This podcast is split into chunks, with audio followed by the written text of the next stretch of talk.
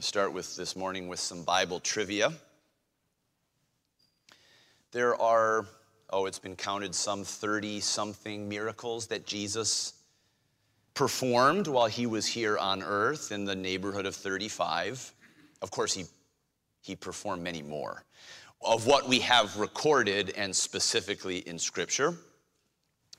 There are around a dozen or so, it's been counted, that show up in three of the four gospel records. I'm talking about Matthew, Mark, Luke, and John. 11 or 12 of them show up in three of the accounts.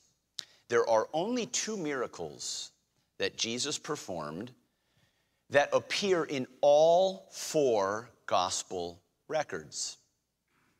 In other words, they are ones that the Holy Spirit wanted to make sure that anyone reading any gospel account needed to know to truly understand who Jesus was. Now, do we know which two miracles fall into that category? All four gospel accounts. Now, the first one you, you might not immediately be classifying as this miracle, it's the resurrection. And that's not surprising because the resurrection is the heart of our faith. It is the central truth claim of our Christian faith. It is at the heart of it. Paul says, if the resurrection did not happen, then your faith is vain, it is useless, it is empty. But the second one, you'll probably guess from our scripture reading here today, is the feeding of what has been called the 5,000. Every single gospel writer wants to make sure that is central to the teaching. And in fact, it's been commented in the various gospel records, it seems to be at a kind of climax point of Jesus' earthly ministry. This is something that was absolutely fundamental to an understanding of Jesus in all four of the Gospels. And not only that, commentators tell us that if you are to go into the early church artifacts like the catacombs or other places that we found where the early church met, do you not want to know what symbols are frequently found in their churches or in their meeting places or in their homes? Loaves and fishes. Loaves and fishes. Why? Because this story, the feeding of the 5,000, is very central, not only to the claims of who Jesus is, but also to his character, what he is able to do, and what we are to take from it. This is a foundational miracle of Jesus of Nazareth. Now, it's easy, even when we acknowledge, even when we embrace how foundational it is, how important it is to each of the gospel narratives, we sometimes get so lost in the miraculous details that we forget to step back and ask what really is going on in the story. We ask things like, how could he have done that? Well, how could he have done that? I mean, can you imagine being one of the disciples and Jesus is handing you bread and fish, and it's like it's spontaneously creating right in front of you. I mean, there's five little barley cakes. I mean, we're not talking big, huge loaves. We're talking small barley cakes and two fish. Now, these fish are small fish. We're not talking big, massive, fatty, meaty fish. We're talking two small fish. And can you imagine these disciples standing there in front of them and Jesus I don't know how it happened. He hands them bread, and suddenly there's more. How did he do it? Well, do you think the one who had all power to speak a word and the world was created had enough power in that moment to spontaneously and miraculously create a little piece of bread? Many little pieces of bread and many little pieces of fish. How did he do it? Because he's God. That's why he can spontaneously create. We can get lost in the other details about the 5,000. Was it 5,000 or 10 or 15 or 20,000? I'm not saying those aren't important, but we miss what the real story is. And I think what we're going to see when we go into Matthew, excuse me, Mark chapter 6 today and start understanding the context of this story, we're going to see that this miracle was far more, if you will, about the disciples than it was about the people who got fed. In fact, the tragedy is that the people who got fed didn't understand it. If they had eyes to see and ears to hear, they would have realized that Jesus was presenting to them that he was the bread of life and that they needed to feed on him if they wanted to be filled and satisfied in life. You can go to the, to the, to the parallel account in John chapter 6. I'll, we won't turn there, but just make a note of it. Maybe read it this afternoon. After this, after this miracle, Jesus had a chance to teach these people, and he said, You don't get it. He said, Don't work, don't pursue the food that just perishes. Don't, don't, don't, pursue the food that you eat and then it's done and, and then you have to eat some more. He said, Pursue labor after the meat, the food that endures to eternal life. And then he went on to say, I am the bread of life. These people did not get the picture of the miracle that he was doing. And yet, in that, Jesus had a message for his disciples. We learned that his disciples were on a ministry retreat. We learned that they were there to get some rest that was quickly interrupted. And we learned that Jesus had a message for them that they needed to learn for the rest of their earthly ministry, both when he was here and when he was gone. We need to understand this miracle of the feeding of the 5,000 in the context in which it's presented to us. The title of the message this morning is simply A Miracle at the Ministry Retreat. A Miracle at the Ministry Retreat. We're going to look at three points, I hope, that will help us bring these different ideas together and understand what Jesus was doing and teaching his disciples in ways, frankly, that all of us need to be taught as well. First of all, we're going to understand here in interruption. In interruption. And if you have your Bibles, I hope you'll go with us to Mark chapter 6 and we'll work through this text together and just see a few points come out as we gain the context that we need. First of all, an interruption. Look with me at verse 30. Now, where are we in Mark chapter 6? You remember that a couple weeks ago, we looked at Jesus sending out the 12 to be his instruments, his channels of divine power and mercy to the people of his day. Jesus had been going and doing his own miraculous works, healing and teaching. And now Jesus empowered the 12 disciples, and they went out to do the same thing. And then Mark, as Mark loves to do, he had a little bit of an interruption. And he learns in, we learn in verse 14 that King Herod had heard of him, and he said, This is John the Baptist, who I beheaded. And last Sunday morning, we looked at the fact that John, that Herod's guilty conscience in killing John really blinded him to who Jesus was. And we talked about our own guilt and how ultimately our, our, our salvation from guilt and our own shame in the wrong things that we've done is found only in Jesus Christ. Herod didn't get it. He was blinded by his own lust, by his own guilt, by his own self centeredness, and he ultimately missed who Jesus was. But now Mark is going to come back to where we were just before with the sending of the 12. Look with me at verse 30. And the apostles gathered themselves together unto Jesus and told him all things, both what they had done and what they had taught. So this is taking us back to verse number 12 and 13. And we just had that story of John the Baptist stuck in the middle like a sandwich. Now, notice here what Jesus says in verse 31 And he said unto them, Come ye yourselves apart into a desert place and rest a while. For there were many coming and going, and they had no leisure so much as to eat. Now, I want you to put yourself in this perspective. These 12 have gone out and been used mightily by Jesus, not only to do divine miracles, I mean, healing people, casting out demons preaching the gospel. And now they come back, and Jesus knows they're wiped out. They're just physically tired. And Jesus sees that they don't have so much space as even to eat a quiet meal. There are so many people humming around. I mean, can you imagine how much people would have said, These are the healers? These are the ones we need to go get our provisions met from. They didn't have space so much to eat. And so Jesus says, Come apart and be by ourselves. We're going to go on a retreat. We're going to go on a getaway, a vacation. And so they go. Look at verse 32 and they departed into a desert place by ship privately. Now, just pause there for just a moment. There is something about our culture and about our world that glorifies work. And not in the place that the Bible ascribes to work. Don't get me wrong. The Bible says that work is fundamental to who we are as human beings. In fact, Paul goes so far as to say in the book of Second Thessalonians that if someone is able to work and yet does not, he should not eat.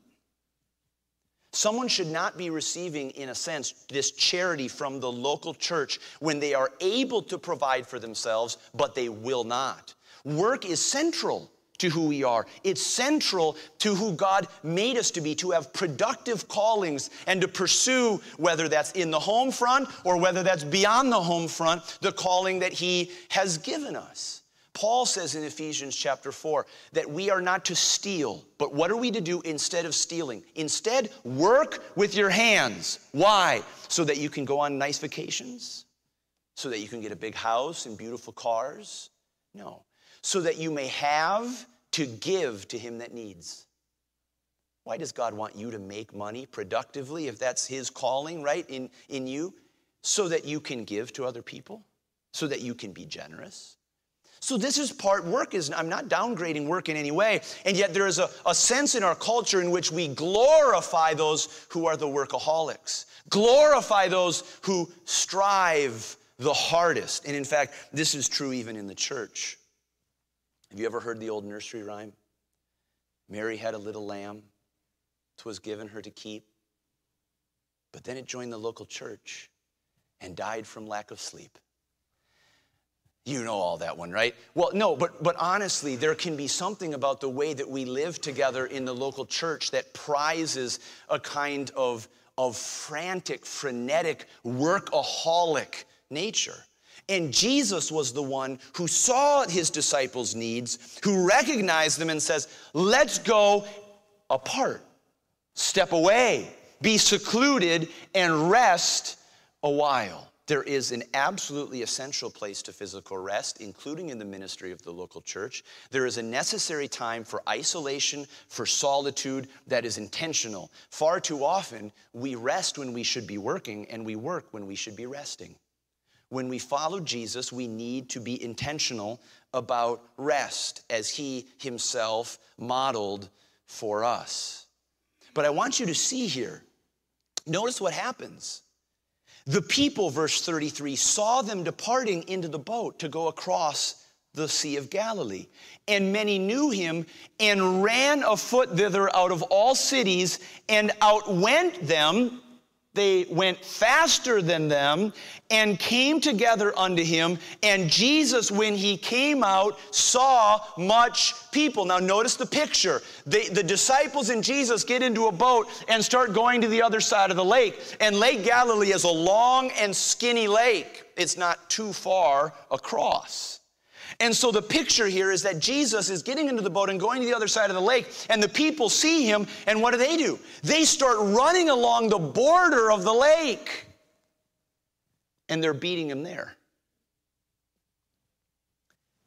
Now, how would you feel if you're going on a ministry retreat because you're just bone tired? And the ship pulls up to land, and you see hundreds, if not thousands, of people waiting there for you.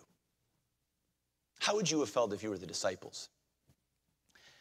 Let's get back to the other side, Jesus, hurry. I mean, seriously, put yourself in their shoes. Jesus sees much people. Now, we don't know exactly how the disciples reacted to this, though I think there are some clues later on. But notice what it says of Jesus. And Jesus was moved with compassion toward them because they were as sheep not having a shepherd, and he began to teach them many things. Now, Jesus here is saying, Disciples, come apart and let's rest a while. And Jesus gets there and they're waiting for him. And he doesn't say, All right, go home now. We've got no time for you. Jesus' immediate response is to begin pouring into them. Why? Because of what he saw. He saw that they were as sheep having no shepherd. Now, I don't see many shepherds around here today, though I know that some of us uh, uh, have, have or do own sheep.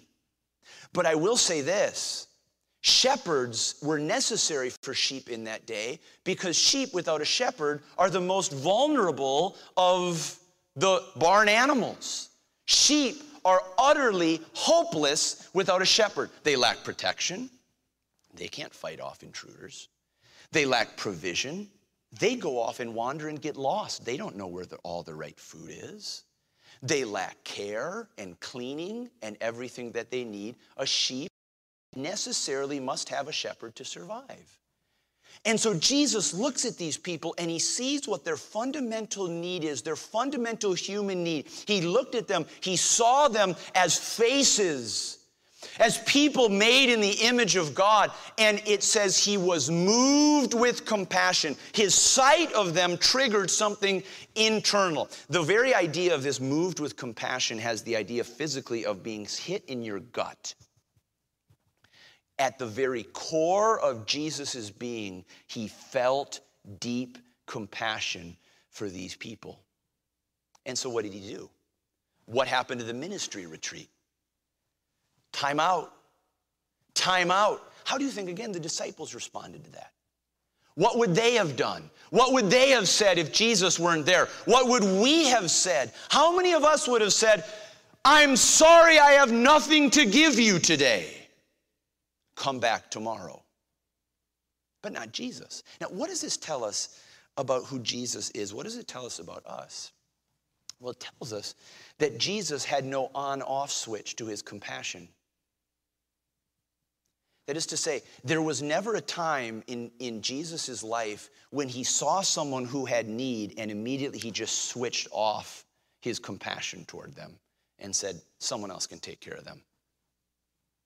Never his compassion was centrally tied to his divine character. He had made them. They were, they were precious in his sight. He was going to die for them, and therefore his compassion would be moved toward them. Now, the question for us is how often and how readily we turn off our compassion toward other people. How quickly does that compassion begin to, to, to rise in our hearts for someone else? And immediately the first thing is, but no, I can't. I can't. Sometimes I think we do that because we are feeling tired. We are feeling the weight of the world on our shoulders. We are feeling like we cannot simply, we simply do not have the energy to perform this. And let me be clear you and I do not, we are not called to try to meet the needs of every single person and every single circumstance that we could possibly confront. That's not what we're called to do. But we are called to meet some of them. We are called to allow our compassion for our fellow man to rise in our hearts. In fact, John tells us this in 1 John chapter 3. He says, if you see one of your brothers have need and you have this world's good, you have the opportunity to meet that need. And he said, you shut the door of compassion in your heart toward your brother. He says this How do you say the love of God dwells in you? When I slam the door shut of my compassion on needs that I am raised, I'm called by God to meet, and I know it The Bible says, How can you say the love of God dwells in you? Because his compassion never turns off, his heart of mercy never stops beating. And here's the tragedy, I think, as I've seen in my own life. The tragedy is that the compassion of Jesus Christ that can well up in our own heart is its own source of energy. Sometimes we say, I'm so tired. I, I don't know how I can possibly keep on going. Have you ever true felt the true compassion toward another human being to meet their need? Maybe it's a family member or someone you loved, and suddenly you found you had all the energy and you didn't know what, where it came from? I'm not talking about the kind of things we do by duty. I must do this. I must help here. I must teach this class. I must engage in this ministry. That can be very draining. I'm talking about the true ministry that comes from an overwhelming compassion toward another human being. And do you know what I have found? That is its own source of energy. Because it's His love and it's His power. It is His energy. He is the one who enables us. And you just get the sense of Jesus coming across a boat, undoubtedly tired, just like the rest of His disciples. And what does He see? He sees people and He has compassion on them, and suddenly the energy is there to perform the teaching and the healing tasks that God had for him. I would simply say this I'm not intending to place any additional burdens, if you will, on you of duty and all these things, but just check your compassion. Check your heart of mercy towards your fellow man. And ask how often you might be slamming the door on a kind of divine compassion and love that if we just gave into, if we submitted to, if we allowed to be felt, it would be its own energy that God is giving us to meet a need.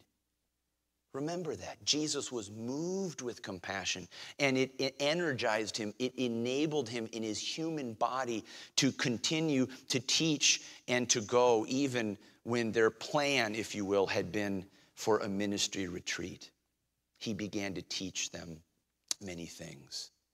So not only do we see here an interruption, but I want us to see, secondly, here, an inadequacy. In inadequacy, because this is really what we're getting at in the heart of this story. Look with me in verse 35. And when the day was now far spent, the idea here is that it was the late afternoon. Eh, the sun they would have seen going down in the sky soon, in not terribly much longer, it would have been approaching dusk. The day was now far spent. His disciples came unto him and said, This is a desert place, and now the time is far past. Send them away that they may go into the country round about and into the villages and buy themselves bread, for they have nothing to eat. Now, I want us to look at three perspectives of the disciples here as to their own inadequacy. Jesus is teaching them something. Notice the first paradigm, the first perspective that his disciples had when they're confronted by a crowd of 5,000 men and perhaps ultimately in total 10, 15, or 20,000 or even more people. What is their first perspective?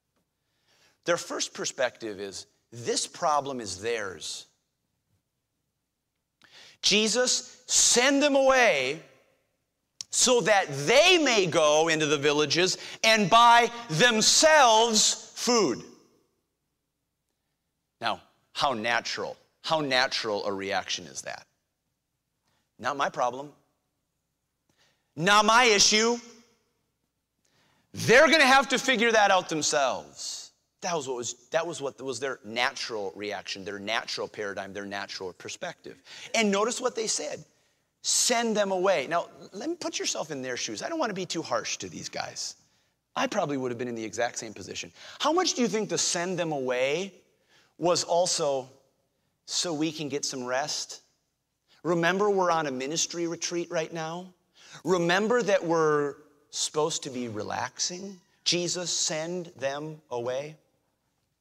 I know we've all been there before. How many times have we been there and maybe someone was overstaying their welcome just a little bit? And we try to give some subtle hints that maybe, oh, it's getting a little late. I, uh, late. How, how, how, uh, how are you all feeling? I, I, remember I have to give, I have to give Paul Molitor a hard time here. Uh, because he's not here. He's, he's uh, for uh, going for Timo's wedding. Let's be praying that they would have a wonderful time there apart with their family. But because he's not here, I get to pick on him a little bit. We were there for uh, at his house once for a New Year's Eve celebration. Some of you may have been to their house before for this, and we had rung midnight in. We had rung the New Year in, but the New Year was now long past. It was now probably after one in the morning, and and I'll never forget um, Paul. Uh, I got the message because he he said something along these lines. He just kind of said very simply so, are we going to be sticking around here to ring the next new year in? Now, you can ask Tabitha. I am not the most sensitive of people. I'm not the most aware of people at all times. Things tend, can go over my head. I got that one. I got that one. It was like, all right, folks, we're heading out. Have a great new year. Yeah, you all know that. You've been there. And I get that sense of these send them away, Jesus. Send them away. It's their problem. Their food is their issue. And notice what Jesus says. He answered and said unto them, verse 37 Give ye them to eat. You give them something to eat. Now, notice how this paradigm would have shifted. It's their problem. Jesus says, No, it's your problem. I'm making it your problem. What, Jesus? We're on a ministry retreat. We're taking a break. But then notice how the human paradigm turned. So now Jesus puts it on them, and listen to what they say. And they say unto him, Shall we go and buy 200 penny worth of bread and give them to eat? Now the practical ones come out. Now Dave McKean shows up on the stage, the treasurer, right? And he starts counting out how much are we actually going to need? Now, wait a second 200 penny worth of bread, that probably means nothing to us. This was a denarius. This would have been the Roman coin. Friends, do you know that just an, an, average, everyday person, just a common laborer, might have made one denarius a day? One penny a day? We're, how much is 200 penny worth? Too much, 200 denarii of bread. Do you know what that is? It is about eight months of work. Eight months. We're talking in, in, in, in American terms, we could be talking tens of thousands of dollars if you were just to make the same kind of comparison. They're not saying, hey, Jesus, should we just go get 200 bucks worth of food? They're talking about, Jesus, do you want us to go and give eight months of salary? Jesus? Is that what you want? In fact, we see in a parallel account that Philip, one of the treasurer types in the group, said that 200 denarius wouldn't even be enough. So now, immediately from going to that's their problem, that's their concern, now Jesus says, No, it's your problem. You give them something to eat. And now they get the calculator and start saying, Well, this is impossible. What are we supposed to do now? And then notice how what Jesus says next. And they say unto him, and, and he saith unto them, verse 38, How many loaves have ye? Go and see. And when they knew, they say, Five and two fishes. So now it's totally impossible. Uh, Jesus, you said to go get, give them something. Here's what we have five little barley loaves and two small fish. And then notice what Jesus says. And he commanded them to make all sit down by companies upon the green grass. How stupid would you have felt? No, I'm serious. How stupid would you have felt? You have five loaves and two small fish. And Jesus says, there's 5,000 men here. Now I want to put that into I want to put that into context. If we filled every seat of this sanctuary here this morning, we would cover about 500 people. 500. I want you to imagine 10 of these sanctuaries, 10. And then now you've just got the men. And then add another 10 and you might have the women, and add another 10 or 20 or more and you might have the kids. And Jesus says, make them all sit down in companies. And the idea here is they sat down in groups. Now, the word there in the Greek has the idea of the, the, the kind of rows that vegetables are in. It's literally like a gardening term. They sat down in neat little gardening groups of 50 and 100. Can you imagine the disciples going, okay, Jesus, all right, we need 50s and 100s. Can you make yourselves in neat little rows, please? And they're thinking, why are we doing this? We don't have food for them. We can't even spend eight months' worth of wages for this. I would have felt like an idiot. But nonetheless, they did. Verse 40, and they sat down in ranks, there's that word, by hundreds and by fifties. Now, at this point, their inadequacy is completely exposed. They're supposed to be on a ministry retreat relaxing, and now Jesus, think of the irony here. The irony here is that they were so busy they couldn't even get a meal to themselves. And the irony is that now they go on the ministry retreat to relax, and Jesus says, Serve 10 or 20,000 people food that you don't have. That's some irony there for you. And now they do it, and now what? Finally, third, let's look at the impossibility. The impossibility that really truly wasn't, of course, an impossibility. Verse 41 And when he had taken the five loaves and the two fishes, he looked up to heaven, acknowledging his Father, and blessed and broke the loaves and gave them to his disciples to set before them. He didn't rain bread from heaven. He gave them to his disciples. Why? Because they were the ones that needed the lesson. They needed to play the part in this to really get the point. He gave it to his disciples to set before them, and the two fishes divided he among them all, and they did all eat and were filled. That is, they were stuffed, they were completely satisfied by the miraculous provision that was put in front of them. A complete impossibility. 10 or 15 or 20,000 perhaps people that were satisfied from five loaves and two fishes. Now, at this point, we could go back into the Old Testament. We could see the various pictures that already were pointing ahead to this moment, to God raining bread from heaven, the manna from heaven on his people. We could talk about Jesus as the good shepherd prophesied in the Old Testament, who made his people sit down in the green grass. He's a good shepherd. He brings his people to be fed. All these Old Testament pictures of a shepherd caring for and providing food for the people was satisfied in Jesus. But I want us to keep staying in context here as Jesus is demonstrating to these people that are like sheep without a shepherd that He is the bread of life, that He is the one that they need to feed on, that He is the one who's not just there for their physical food, but for their spiritual food, for all of their needs, for the one who is going to satisfy them entirely. What are His disciples seeing from this? Can you imagine how long it would have taken to feed this many people? How long would it take to feed 500, just 500 in this room? How long would it have taken to feed 10 and 15 and 20,000? They just keep on coming back for more, and there's just fresh bread in front of them. And they come back and give it, and they come back and give more, and they keep on coming back over and over and over again. And the bread is just there every trip they make. What would they have been thinking? Put yourself in their shoes their complete inadequacy that Jesus himself triggered. You give them to eat. Jesus, we don't. We don't have enough. We don't have enough money. We don't have enough time. We don't have enough resources. And Jesus says, Exactly. Exactly, you don't. But you got to start looking at the one who does, because I do.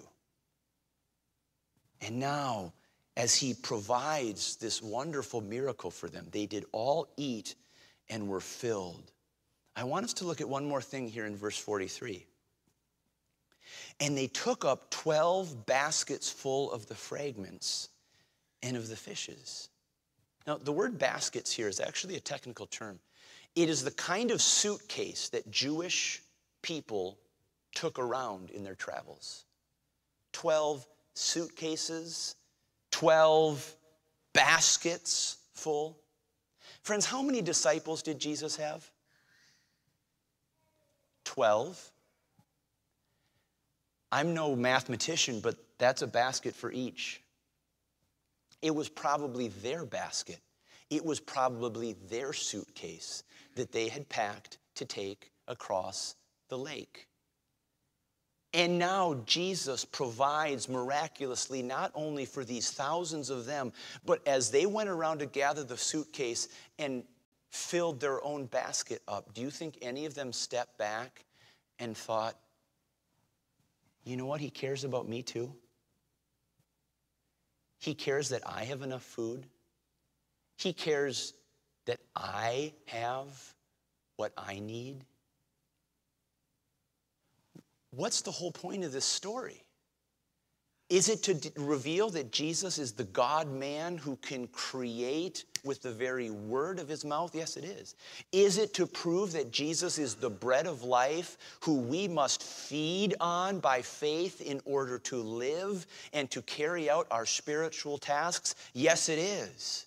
Is it also to demonstrate that when you are at your wits' end in serving other people, that when you are utterly exhausted and you're not sure you can keep on going, is it to demonstrate that your shepherd cares deeply about your physical needs too? He cares about your rest. He cares that you have the provision to carry on. Yes, it is. So, what should we take away from this miracle at the ministry retreat? The first thing is this if you've never partaken of the bread of life, if you've never feasted on Jesus Christ, you need to do that today. You see, Christianity is not about doing things like going to church and reading our Bible and saying a prayer every once in a while. At the heart of the Christian faith is a feast, it's a meal. It's eating, it is feeding on Jesus Christ, who is the bread of life. We so, so dumb down salvation when we think if I just say a prayer and think a thought, I'm saved. We don't understand what faith is. Is not just seeing Jesus, but it is, if you will, taking him into us. It is partaking of him. This is what Jesus says. It is only the one who eats my flesh and drinks my blood who has eternal life. He's not talking about cannibalism. He's talking about a relationship with Jesus in which he, his essence, comes inside you by faith. Have you ever fed on Jesus? And friend, even more important or just as important, are you feeding on him daily? Every single morning, we have this Bible that we can feed on, not just to get some interesting insights or thoughts, but so that we can partake of Jesus Christ afresh again. He has given us food to eat, so let's be eating. But secondly, friend, if we're going to understand the miracle at the ministry retreat, we're going to recognize that Jesus is the one who takes your and my meager provisions and multiplies them for his purposes. And friends, if I'm going to be honest about myself or about some of the things that we see in our own lives, it is to recognize that sometimes we simply don't come with Je- to Jesus with the provisions that he wants to multiply.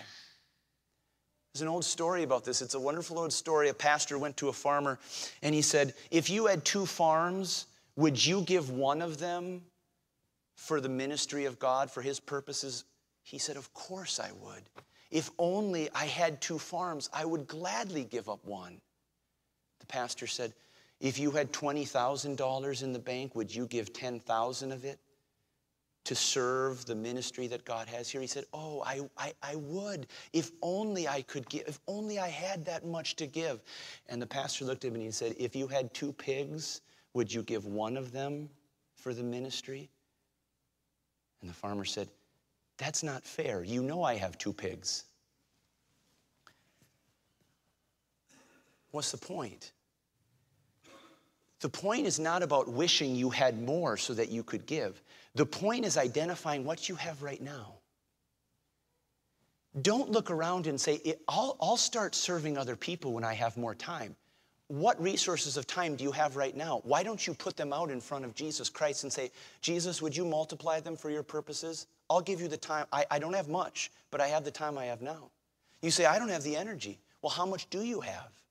How much do you have when the compassion of Jesus Christ rises up in your soul? Why don't you start with that and say, Jesus, I'm just coming before you. I don't have much, but you take it and use it. I don't, you say, I don't have much money. If only I had a little more money to give. Well, how much do you have? How much are you able to sacrifice? Then put it in front of him. The point is this let's stop withholding what we do have by focusing on what we don't have. If only I had, if only, if only. And let's start bringing in front of Jesus what we do have and start trusting Him to take care of us when we provide for Him the resources that we do have. These disciples, Jesus intended them to leave that ministry retreat knowing, even if I don't have much, when it's in service of Jesus, he can multiply it to meet the need. And what's best, He cares enough to take care of me in the process. Let's pray. Our Father, we thank you for this miracle. That was at a ministry retreat. We see right after this, they got back in a boat and they went back. Their ministry retreat was cut short. But the lesson that they learned is nonetheless a lesson for us. God will take care of us. Oh, I pray, Father, both for those of us who need rest this morning and need to step away into a solitary place, but also for those who need to bring our bread and our fish before Jesus and allow Him to use them. May we stop focusing on what we don't have and start focusing on what we do. I also pray, Father, for even one here this morning who has never partaken of the bread of life. I pray that today that would be the day by faith they would feed on Jesus. Would today be the day that they partake of him for eternal life?